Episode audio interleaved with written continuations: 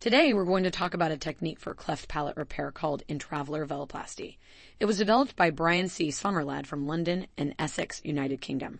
This technique combines minimal hard palate dissection with radical retropositioning of the velar, musculature, and tensor tenotomy. The repair is performed under the operating microscope.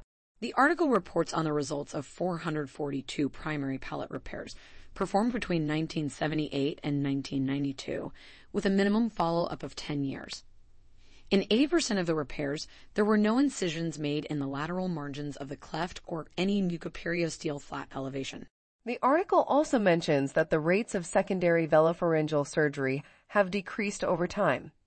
In the five year periods within the 15 year study, the rates decreased from 10.2% to 4.9% to 4.6%. Evidence from independent assessment of speech results suggests that this more radical muscle dissection improves velar function. It seems like this technique is really making a difference in improving outcomes for patients with cleft palate.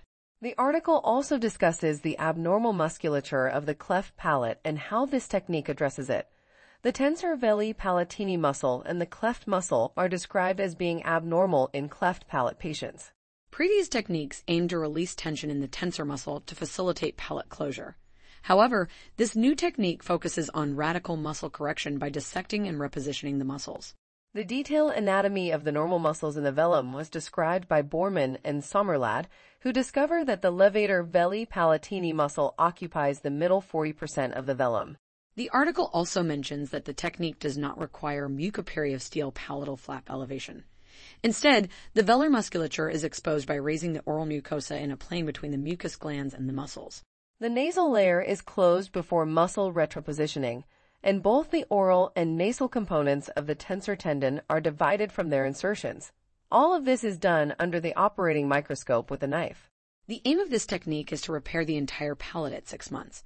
And according to the article, the author has been using the operating microscope for all palate repairs since 1991. The microscope provides excellent magnification and illumination, making it easier for the surgeon to perform the repair. The author also mentions that after infiltration with lignocaine and adrenaline, an incision is made along the margins of the cleft at the junction between oral and nasal mucosa. Even in clefts of the soft palate, a posterior mucoperiosteal flap is elevated to expose the posterior border of the hard palate.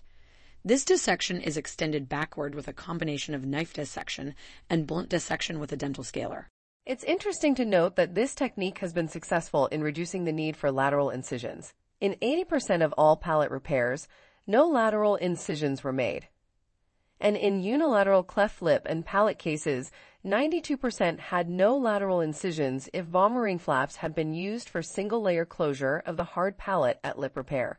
That's impressive, Avery. And in clefts of the secondary palate, 84% had no lateral incisions, ranging from 59% in complete clefts to 100% in clefts of the soft palate alone. The article also discusses the rates of fistulas requiring repair. In the five-year period from 1993 to 1997, the rate of fistulas was 15% in all palate repairs and 12% if bilateral cleft lip and palate cases were excluded. The fear that this dissection may impair maxillary growth seems to be unfounded, as an independent audit showed better maxillary growth in children with complete unilateral cleft lip and palate who underwent this technique. Overall, this technique has shown promising results in reducing secondary velopharyngeal surgery rates and improving palatal function. It's exciting to see advancements in cleft palate repair. Thank you all for joining us today. That's it for today.